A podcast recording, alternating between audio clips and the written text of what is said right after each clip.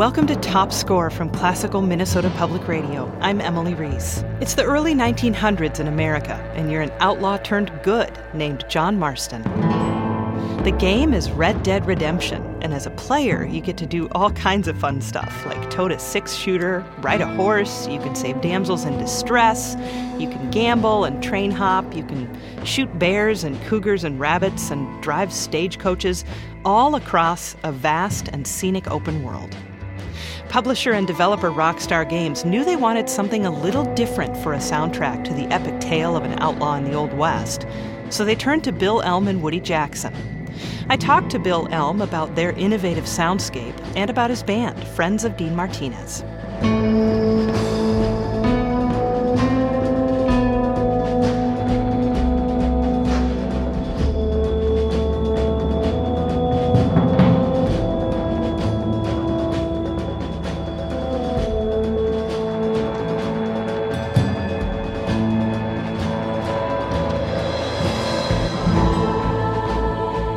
You again. I really appreciate you uh, taking the time to do this today.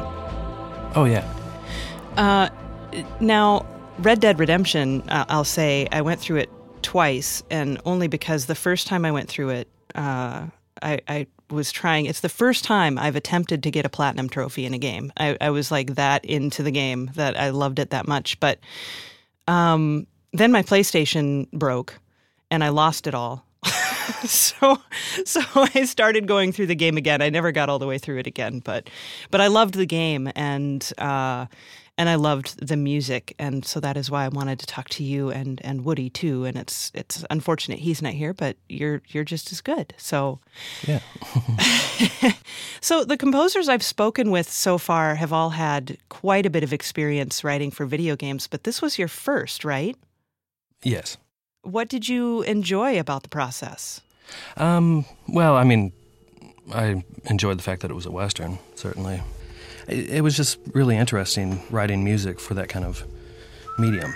I'm not much of a gamer, and so I didn't have much background in it, and it was a, you know, it was just a great new experience.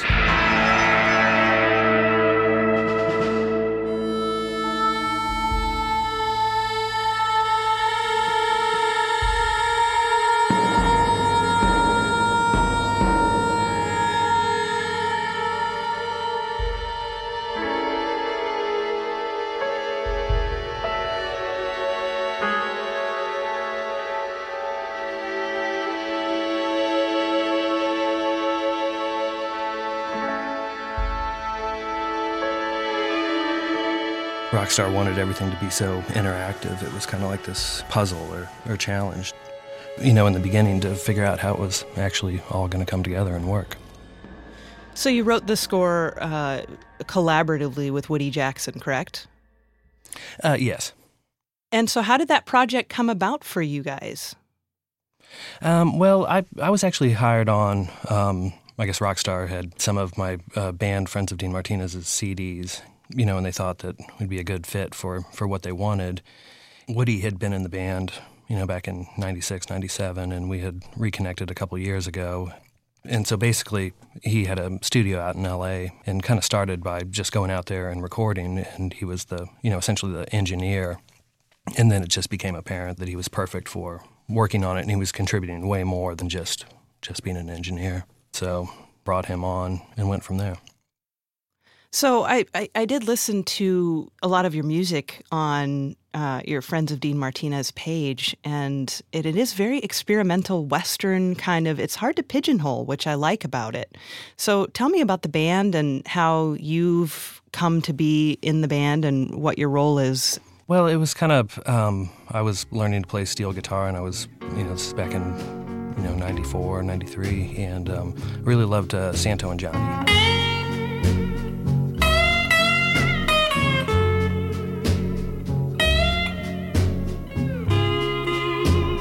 So the band kind of started out as just a instrumental side project to um, basically be a Santo and Johnny cover band, you know, just for fun. And it was back when the lounge stuff was kind of happening. And um, the guys in the band at that point, we were all playing with another band called Giant Sand, and so it was kind of a side effort. And it um, just so happened that we got picked up by Sub Pop and, um, and started putting out records. And at that point, um, had to start writing original music.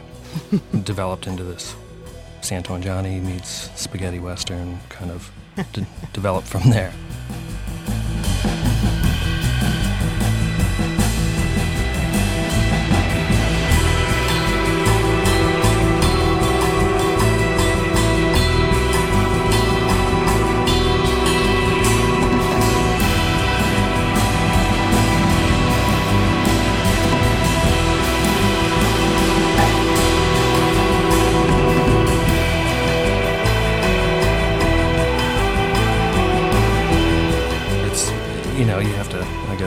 Be a little experimental to keep things interesting over 10, 11 records with a steel guitar fronted instrumental band. So, so you originally were just a guitar player, and then you you picked up steel guitar. Is that right? Yes, yes. And you've done some innovative things with that instrument. So, can you talk a little bit about that? Um, it's not pedal steel, but um, you know, it was a like a double eight string master. You know, I guess at some point um, I started breaking away from the more Santo and Johnny sound to uh, adding tape delays and EBows, and it was taking the place of the vocals. And you know, I guess Santo and Johnny meets Pink Floyd, kind of, you know, a little spacier.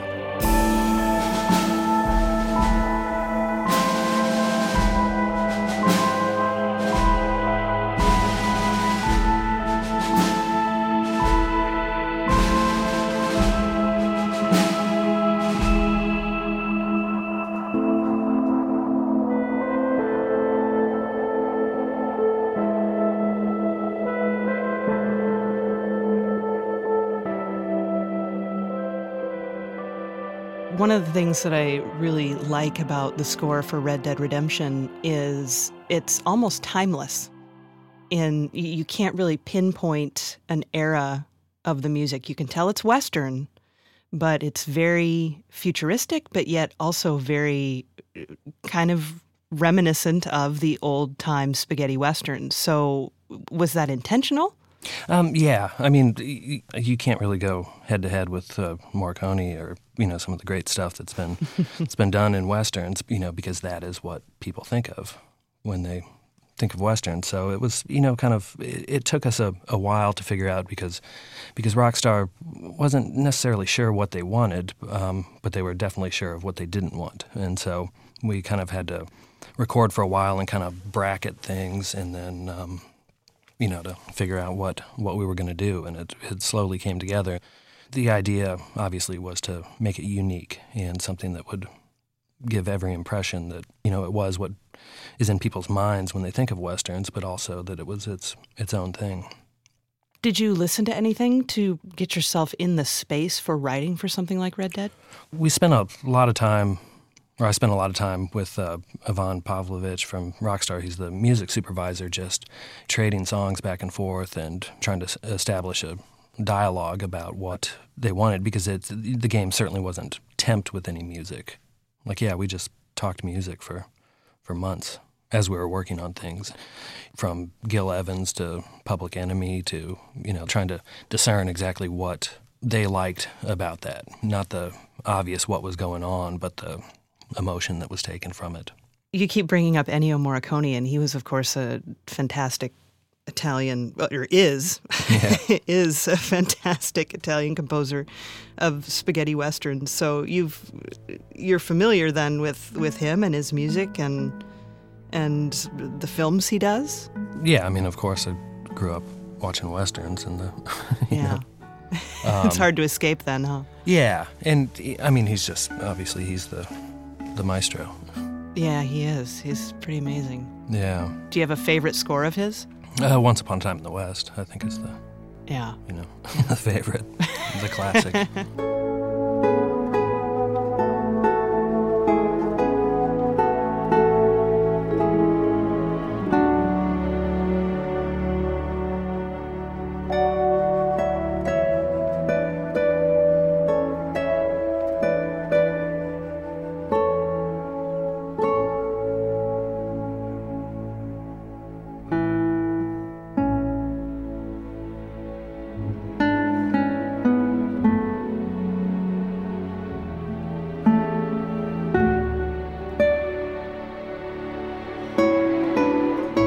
done some writing for film though too, right?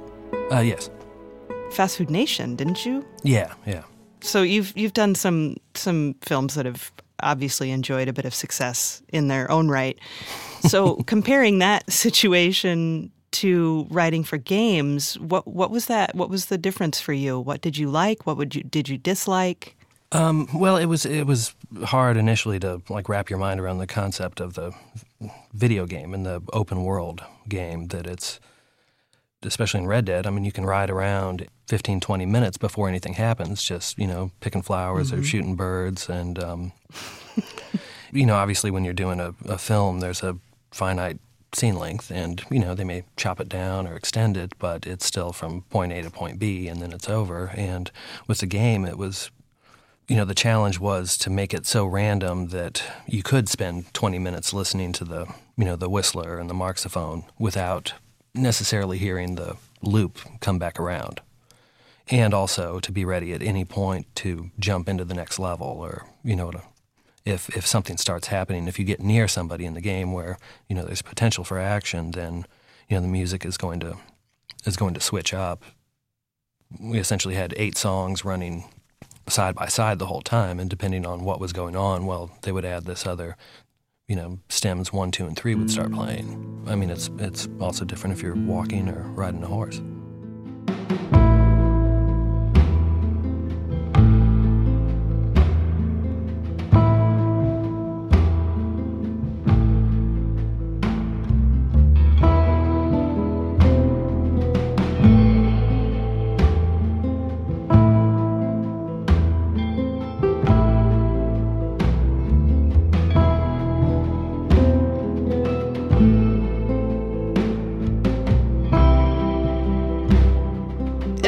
That's one of the things that, that Rockstar seems to be particularly adept at is creating these huge open worlds where you pretty much never get bored. There's always something to do. Yeah. After the game came out and I went and got a PlayStation and played through it, it was it was amazing to to see what they had actually done with with all of the music.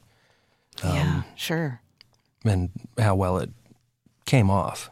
The nice thing about an open world game like that that's produced so well and has such great music is that you can be riding around like you're saying you can ride your horse for 20 minutes and not really do anything but you, you don't get bored and you don't get sick of the music and, and it's just it was a good game. Yeah yeah definitely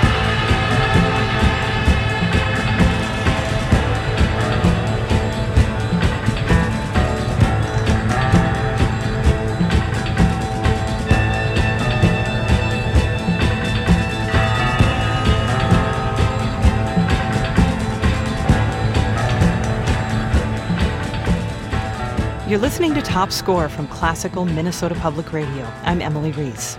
My guest this week is Bill Elm, one of the men responsible for the award winning soundtrack to Red Dead Redemption.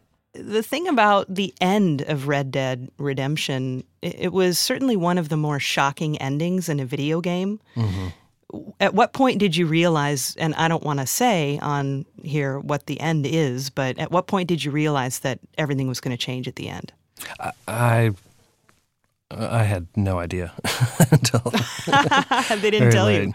No, no. I mean, you know, we were so focused on we had to we or I mixed 18 hours of music for the game, and there were um, 200 cues in it, and so it was just you know it was a very massive job, and so we were mm-hmm. we were definitely getting quick times of the you know of playthroughs, but there was no time to really focus on what was happening in the game. We were more concerned about filling the slots and filling out the world with different um, signature sounds so that, that you could essentially close your eyes and know that you were in in this part of Mexico as opposed to this part.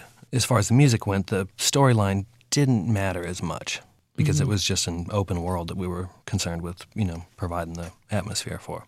Sure, more location based kind of yeah. interaction that yeah. way. Mm-hmm. Yeah. I understand. And, you know, the outcome of a gunfight doesn't really matter as long as you have good music for the gunfight. That's very true.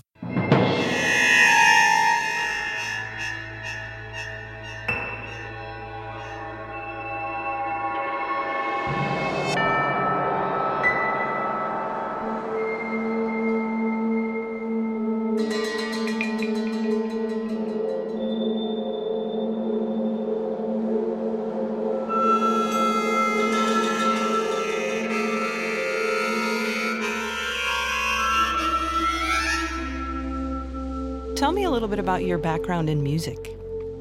Well, I, I was just a guitar player, I think, from about 12 years old, and um, started playing in bands in uh, Tucson. You know, self taught or taught by friends. And um, then I had broken my hand at one point and mm. bought a lap steel and found that, well, guitar players are kind of a dime a dozen. And if I could add lap steel to my mm. resume, then it was easier to get jobs in bands. And then in 94, joined uh, Giant Sand. It was kind of a bigger Tucson band and, um, and started touring with them and, and got my first taste of what it was like to tour and be on a label and mm. record and, and that sort of thing. And then Friends of Dean Martinez came out of there. So.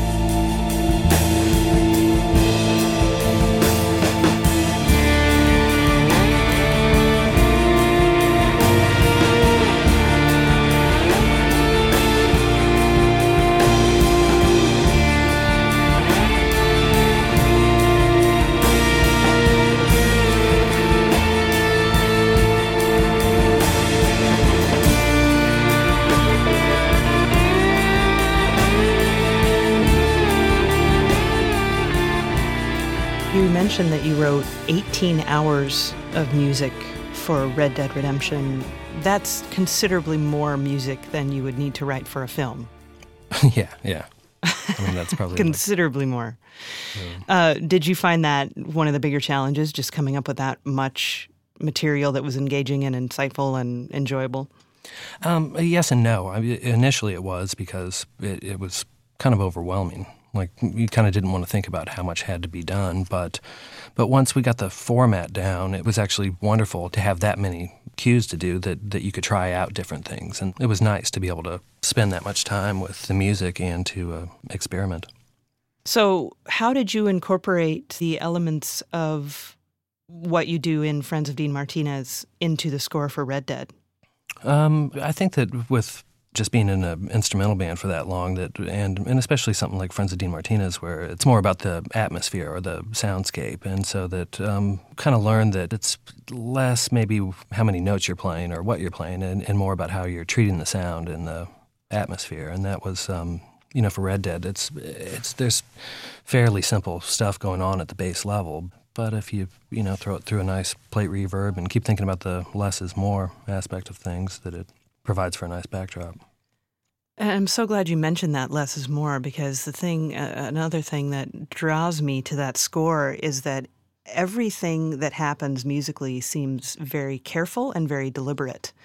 And it, it makes it very seamless. And I don't, I certainly don't mean to compare you to Miles Davis, but it reminds me of that style of playing where you're thinking about what you want to be heard and how you're going to make that happen on the instruments. So you're listening to this score as you're, you know, riding your horse through Mexico or wherever. And it just paints this landscape through its very deliberate choice of sound that's happening as you're riding by mountains or streams or whatever. Yeah. Well, I, you know, definitely I think that one one thought out note is is better than, you know, 10. very true. We really tried to to keep it sparse because you play the game for so long. It's a sparse landscape at times too. Yeah.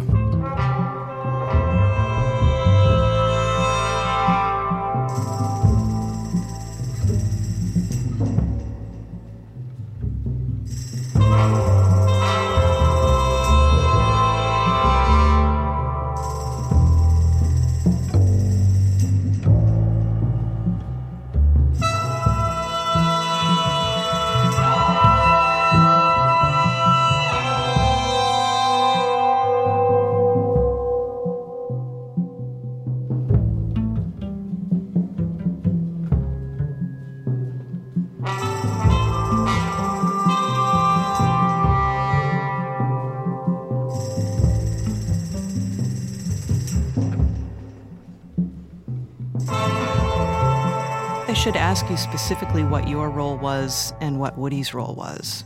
I mean, we were both writing writing music for different parts, you know, and then we would mm-hmm. get together um, and trade things off, and I mean, it was just a very collaborative effort.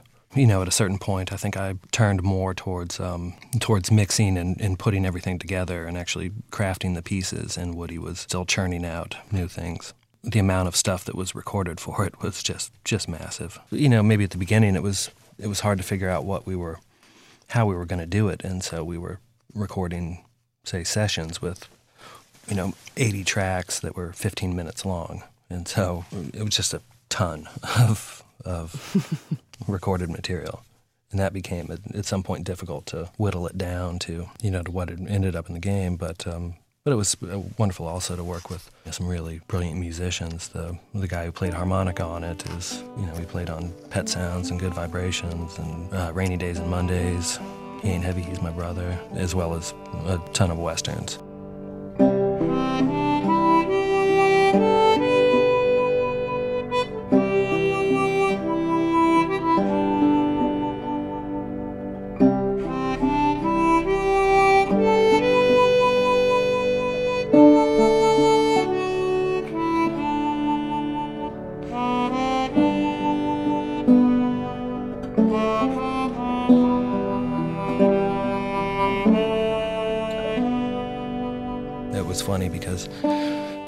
Ivan had sent over a track one day in this harmonica that he liked in it and um, looked it up and, and he said, well, maybe we can get something like this in there. And um, we came back with, well, maybe we can just get you that guy.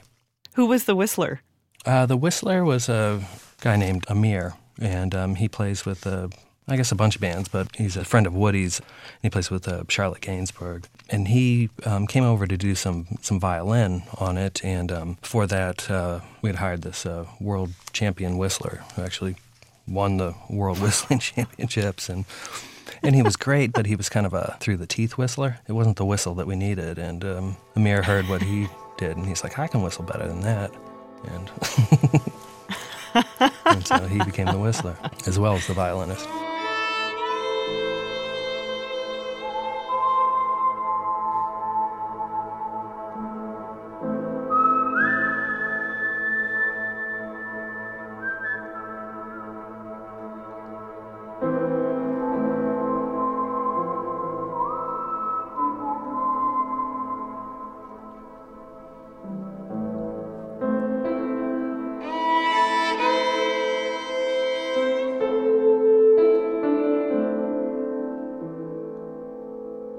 The game has been a huge success.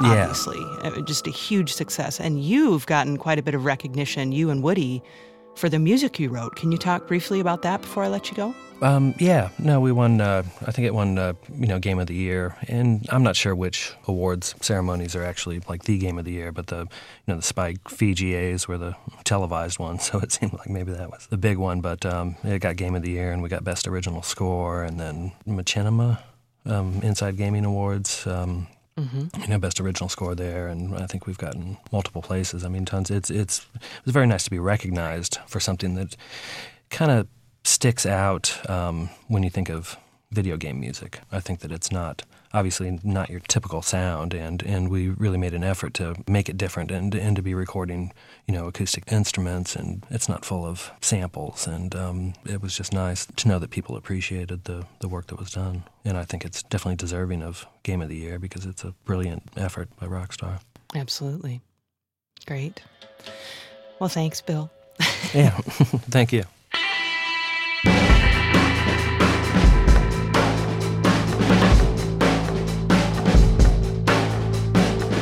You've been listening to Top Score from Classical Minnesota Public Radio. I'm Emily Reese, and our technical director is Sam Keenan. On the next episode of Top Score, we talk to Norman Corbeil, the man behind the music to one of the most fascinating games of 2010, Heavy Rain. If you're a fan of Top Score, find us on Twitter and Tumblr at Top Score Podcast, or leave us a comment on iTunes.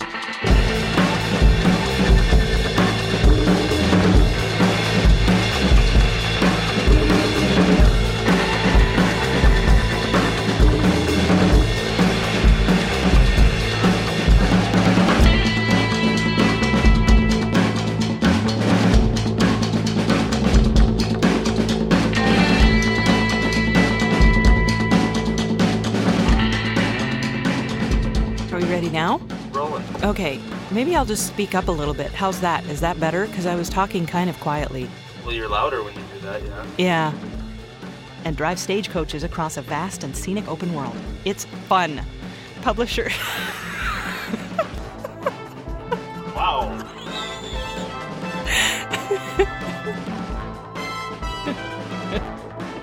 maybe not that fun. Um, you're talking really fast. I am? Okay, I'll talk more slowly. I'll chill down. Hi, Lizard Man.